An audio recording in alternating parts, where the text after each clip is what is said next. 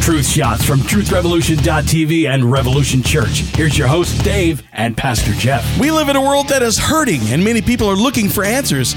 But is it okay for us to question God? Some people will say no, but the Bible tells us different. The Psalms are full of questions for God. The real matter, though, is what's in our heart. God wants to fellowship with us, and as it is in any good relationship, it's important for us to share what's in our hearts. And when we question God, it should be done with humility and not out of rebelliousness. We should be interested in what God has to say rather than making assumptions in anger.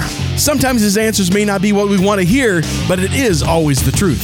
TruthRevolution.tv.